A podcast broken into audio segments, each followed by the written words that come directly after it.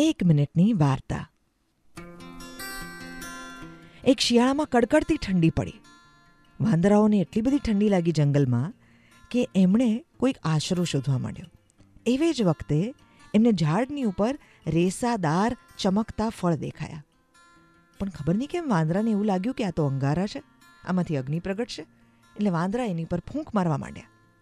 ઝાડ પર બેઠેલા પક્ષીએ એમનું ધ્યાન દોર્યું ને કીધું કે આની પર ફૂંક મારવાથી કંઈ ઉપજશે નહીં, તમે આશરો શોધી લો. વાંદરાઓએ ન માન્યું અને એમણે ફૂંક મારવાનું ચાલુ રાખ્યું. પક્ષીને પણ વધારે એવું લાગ્યું કે એની વાત એને થોડા વધારે જોરથી કહેવી જોઈએ. એટલે એણે કીધું, તમે બધા મૂર્ખ છો, તમે સમજતા નથી. આ તો ફળ છે અને આ ફળમાંથી કેવી રીતે કોઈ પણ અંગારા જેવી આગ નીકળી શકે? નીકળી જાઓ અહીંથી. પણ વાંદરાઓ માન્યા જ નહીં. ફૂંક મારતા જ રહ્યા. હવે પક્ષી વધુ આક્રોશમાં આવ્યું અને વધુ ડોમિનેશન સાથે કહેવા માંડ્યું. નીકળો અહીંથી, સમજતા નથી, તમારી બુદ્ધિ નથી ચાલતી, આની અંદર અંગારા નથી, આ તો ફળ છે.